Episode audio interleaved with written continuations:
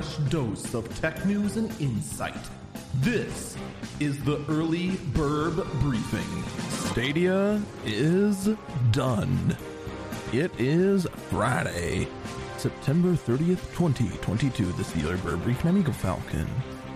Bitcoin is up 1.44%, bringing it up to 4.35% for the week. And Ethereum is up 2.16%, bringing it up 3.5% for the week. Stadia is going away. This shouldn't be a surprise. Everyone has been calling it. I have been calling it. You have been calling it. Everyone in the gaming space has been calling it. Literally everyone has been calling it. And it's finally happening. The servers will remain up until January 18th.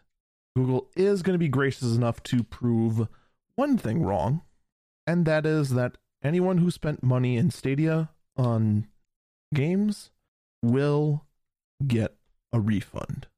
I'm not going to lie. This whole thing lasted way longer than I expected. Stadia was introduced first in what, 2019, 2020? We expected it to last a year because we knew that gamers in general do not tolerate latency.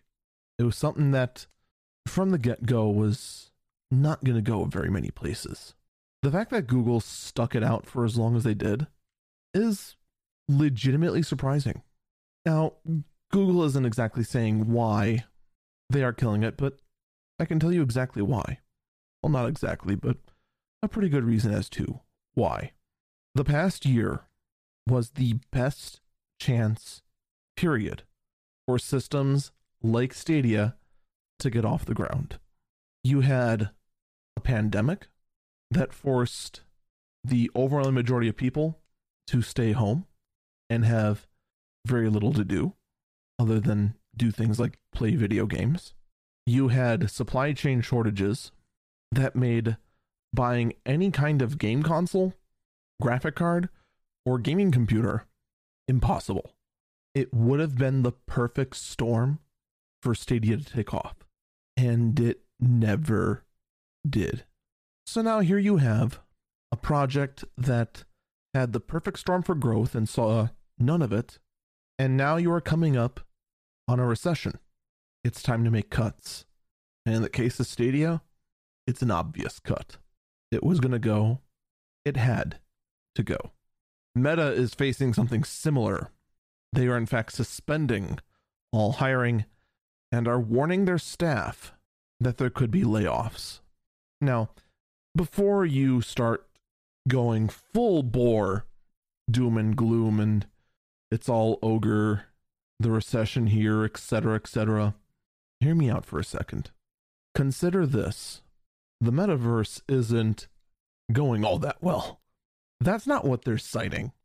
But I can just tell you when your sneak peek of the metaverse and this, that, and the other thing makes all other VR games, whether indie or AAA, look like masterpieces, you have a problem.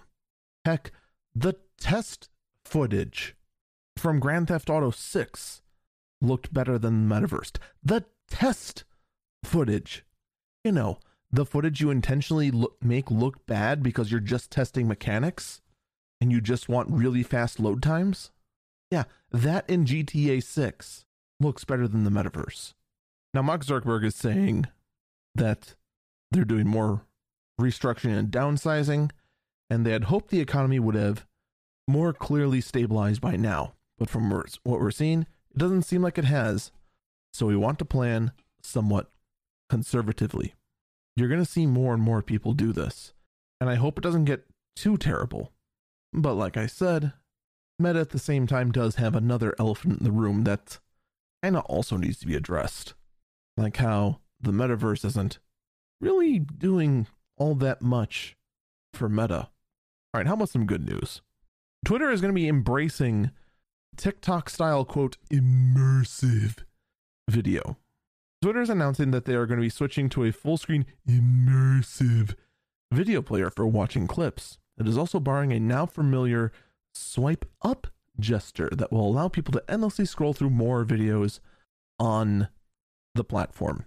Because as TikTok goes ahead and changes up how they're operating and moving more and more away from their classic TikTok style, everyone else is going to just fully copy TikTok. Oh, because of course they are. Because why have an original thought when you can just rip off TikTok? Well, I guess that means that as I'm going through, not finding enough time to do everything else that I want to do for my own stream, I got to go ahead and make sure I keep all the TikTok style clips that I'm trying to find time to do, and also make sure that they're ready to go up on Twitter in the exact same fashion. Here's what I want to know will Twitter actually fix the nonsense they have going with the frame rate on their video? You can't upload 60 frames per second to Twitter. It's really weird.